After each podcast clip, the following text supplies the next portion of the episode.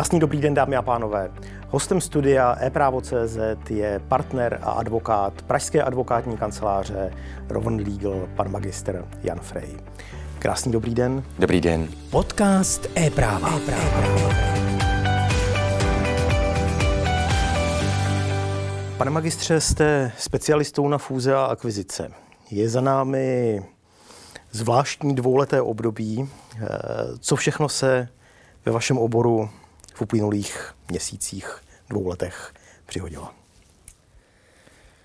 Tak předchozích dvou letech a měsících se víceméně vystřídaly dva fenomeny, které eh, měly z hlediska fúzí a akvizic poměrně eh, velký eh, dopad na prediktabilitu trhu a toho, co se bude na trhu dít. Fakticky věc a sociálně patologický fenomen, který představoval pár mikrometrů měřící mikro, koronavirus, vystřídal o něco větší fenomén, taky sociálně patologický, kterým je Rusko v současné době jeho ambice na Ukrajině, u níž spousta firem neví, jak se bude vyvíjet, neví, co se bude dít, čili to nám vnáší nějaký špatný obraz do toho, jak se bude trh vyvíjet dál, trh na to teď bude reagovat. Ale když bych to nějakým způsobem uh, probral z toho hlediska uh, co se děje nebo neděje, tak předchozí dva roky musím uh, zhodnotit jako převážně kladné, pozitivní. Přišla nějaká rána v podobě uzavírání trhů. Ten trh se přesto dostal poměrně dobře a v současné době trh fúzí a akvizic uh, jede. Firmy se prodávají, firmy se kupují. Eh, jsou pozorovatelné nějaké trendy třeba například v některých oblastech podnikání nebo v obecné rovině ten trh jede? Ten trh bych řekl, že jde v obecné rovině, byť, eh, jak jsem říkal, eh, Covidová doba byla velice speciální. Firmy nevěděly, co bude, kam se bude vyvíjet. Některé segmenty dostaly poměrně silnou ránu, třeba klasické hotelnictví, který bylo hodně spojený s eh, migrací lidí to dostalo obrovskou ránu. Jiné segmenty zase naopak, tím, že nedocházelo k každodenní interakci mezi lidmi eh, dostávali poměrně velký impuls. Klasicky třeba e-commerce nebo, eh, aktivi- nebo biznis, který se mohl eh, odvíjet prostřednictvím online platform, tak ten zase naopak velice kvetl. Takže nelze to asi takhle generalizovat, ale M&A rozhodně v tomhle pohledu nestálo. Bylo jenom potřeba, aby se investoři a i prodávající přizpůsobili tady tomu trendu, který mm, nás do značné míry ovlivnil. Ty fúze akvizice nejsou jenom o spojování nebo rozdělování podniků, jsou i o občních plánech, holdingových strukturách a spoustě dalších, řekl bych, aktivit, které si řada smrtelníků ani neumí představit. Jak moc tyto trendy nebo tyto varianty jsou v praxi používané? Používané jsou docela uh, hodně, když vezmu vlastně eh, ten pojem fúze, akvizice, mergers and acquisitions, tak ty akvizice to je takový ten bombónek v životě té společnosti, kdy akvíruje nějakou jinou, koupí si něco jiného, to se nestává moc často.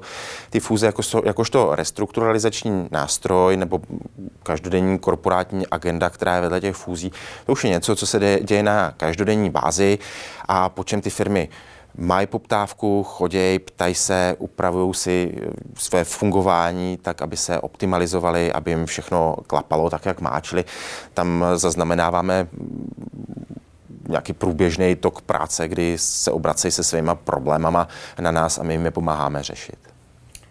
Jaká vlastně byla vaše cesta k této specializaci?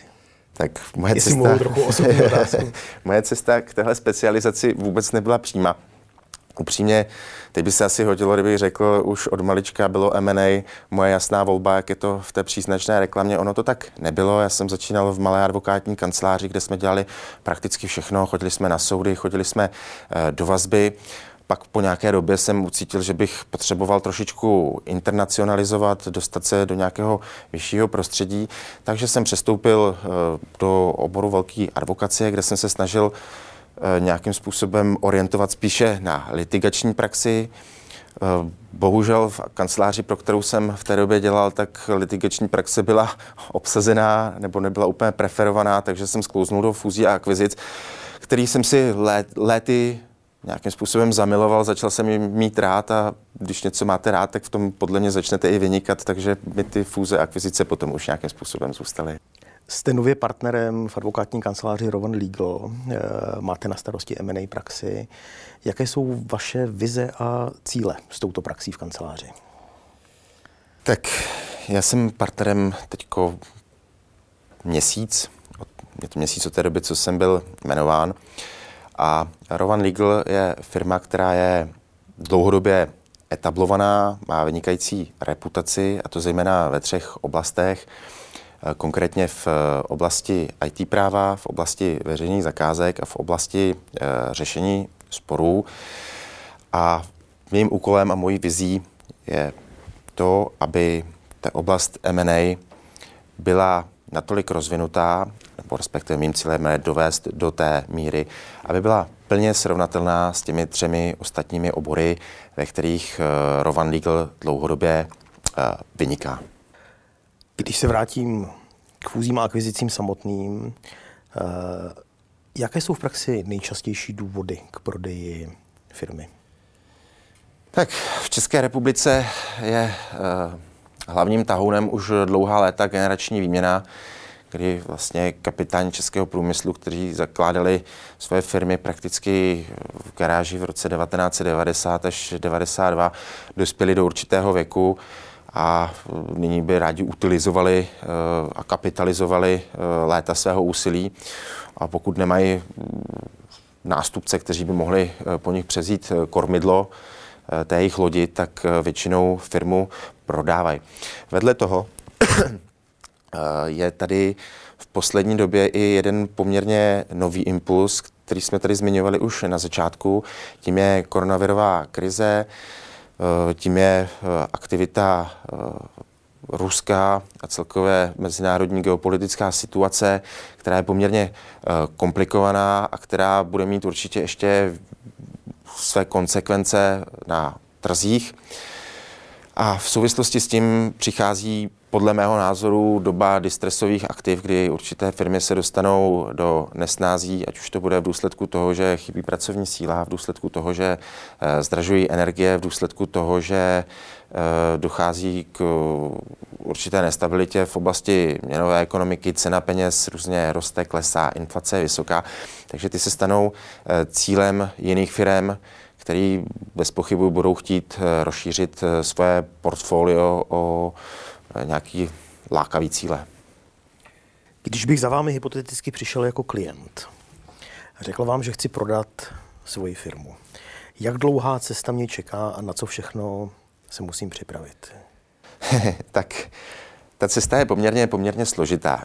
Jako, kdybyste za mnou přišel eh, jako klient, že chcete prodat firmu, tak vás eh, primárně velmi pochválím, že jste přišel Eh, za někým, kdo se zabývá prodejem firm, protože skutečně v praxi velice často vidím, že eh, ty kapitáni nebo ty lidé, kteří mají tu firmu, se pokusí něco podobného udělat sami, prodat si na vlastní pěst a většinou se tam dá poměrně hodně pokazit.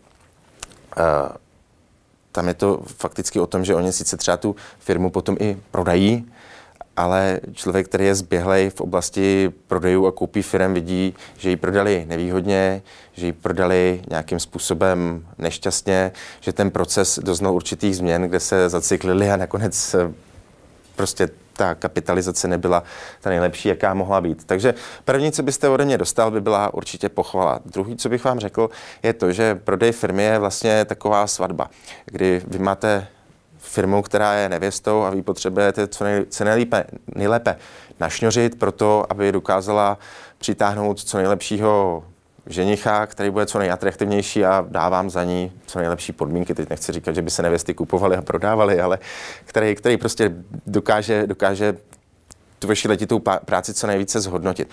Tady s tím prodejem se musí začít už poměrně, poměrně brzo. Je potřeba vytipovat problémy, kde v rámci toho prodeje by mohlo docházet k nějakým třecím plochám mezi tím kupujícím, prodávajícím, eh, přichystat si argumentaci pro to, jak tyhle, jak tyhle třecí plochy prodávat, jak eh, prostě celý ten proces valit kupředu k tomu, aby ta transakce dopadla eh, úspěšně pro obě strany, což znamená k jejich nějaké spokojenosti. co je předmětem toho zkoumání? Tak tohle to vždycky bude odviset od toho, že eh, každá ta firma je úplně jiná. To je krásný specifikum té práce, že když budete tam se podívat na jedno odpoledne před staroměstskou radnici, kde se konají svatby, tak všechny nevěsty taky nebudou stejný, každá bude trošičku jiná. Jedna má, eh, jedna má prostě víc vrásek, druhá, druhá má odrostlý, šedivější vlasy. Je potřeba se kouknout na každou velice specificky a říci, kde má svoje specifické problémy a e,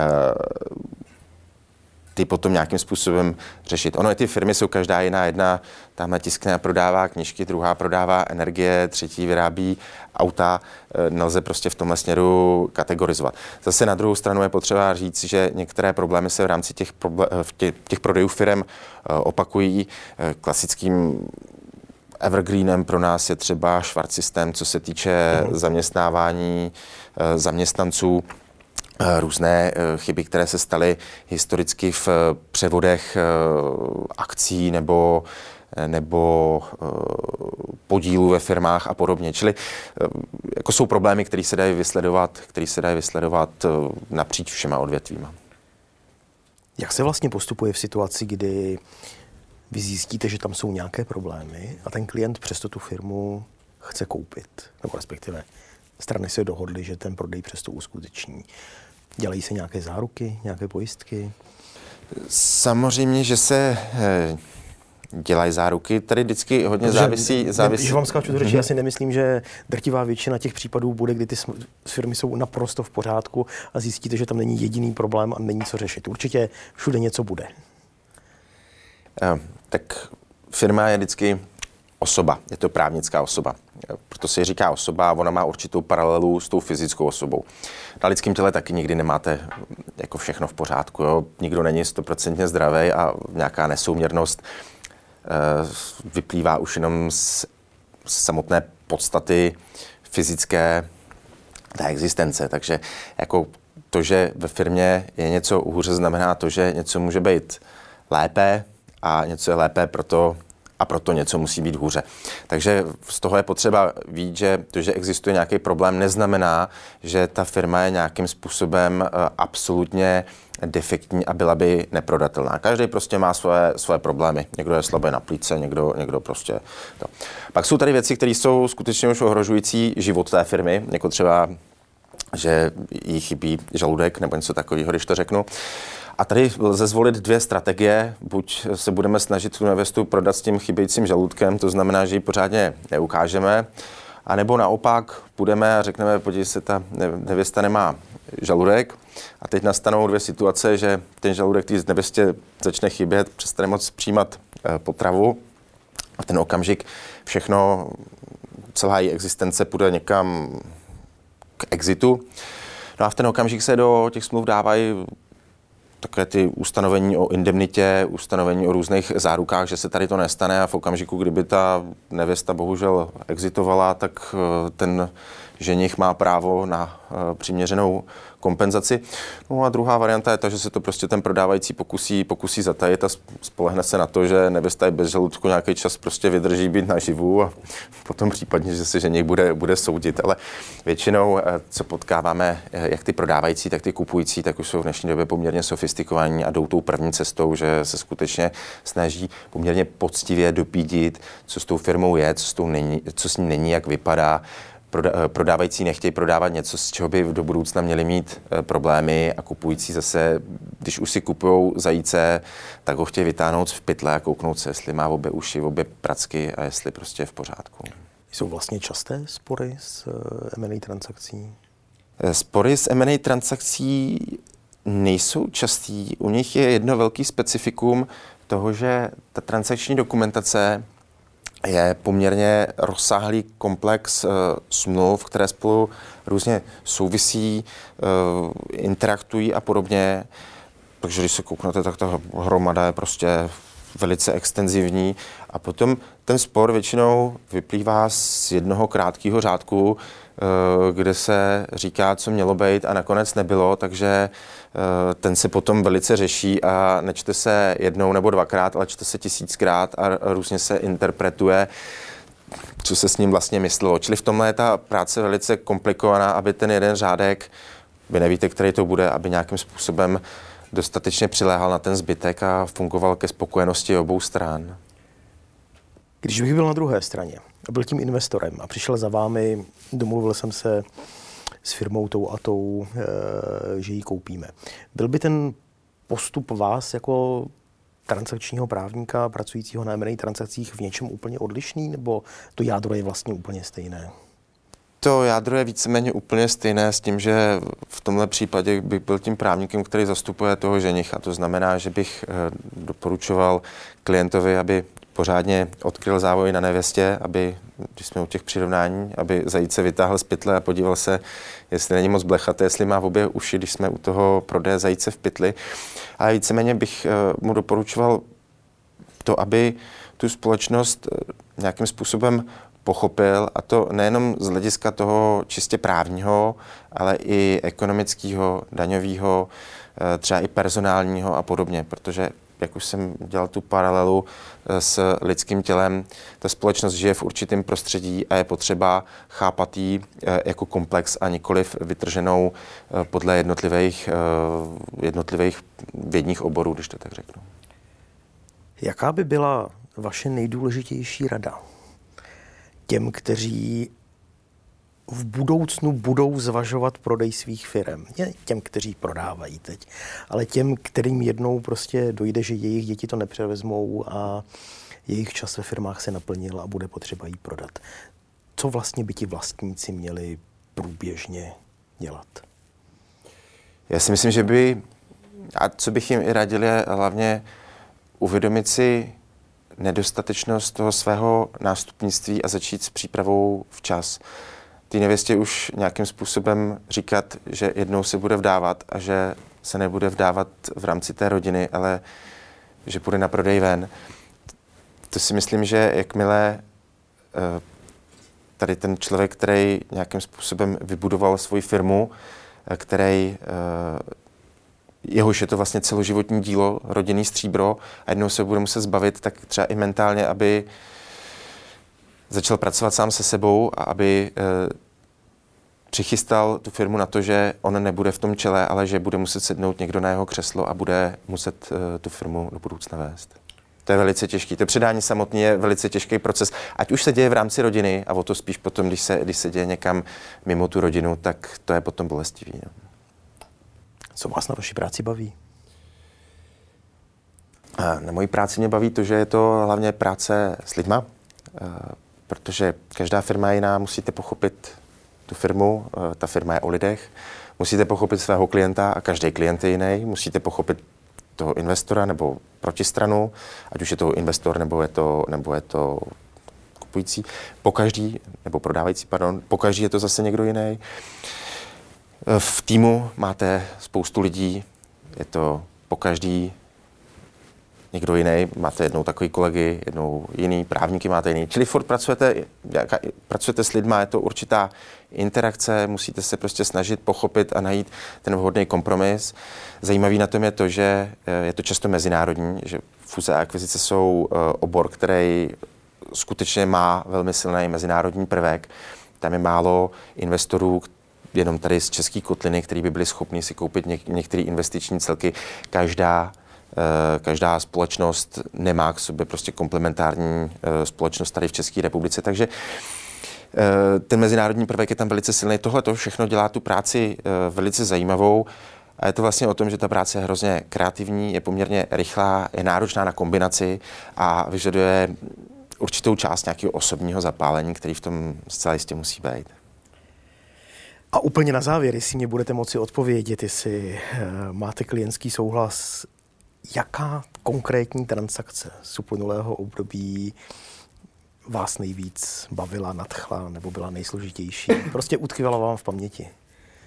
Já takhle, když bych si vzpomenul na transakci, která mě nejvíce zahřála u srdce, tak to byla jednoznačně asi koupě knižní divize Mladé fronty, nakladatelstvím Albatros Media. Když řeknu tu genezi uh, Mladé fronty, to se nacházela v nějakém strašně špatném stavu. Uh, knižní klub skomíral, hrozilo, že děti nebudou mít knížky a v tu chvíli přišel Albatros Media, který projevil velký zájem si tu skomírající firmu koupit.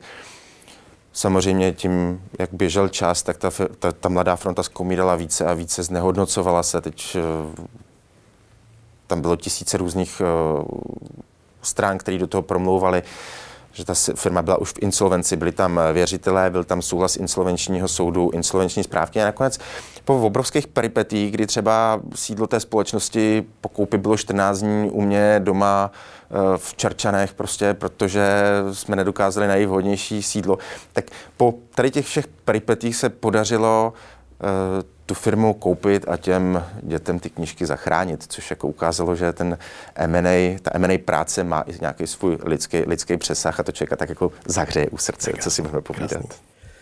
Pane magistře, děkuji, že jste byl naším hostem a budu se těšit na setkání příště. Moc krát děkuji. Dámy a pánové, hostem dnešního vysílání studia e-právo.cz byl advokát a partner pražské advokátní kanceláře Rovn Legal, magister Jan Frey. Děkuji, že jste byli s námi a Prosím, pokud je to možné na vaší straně, podpořte Ukrajinu. Přeji vše dobré.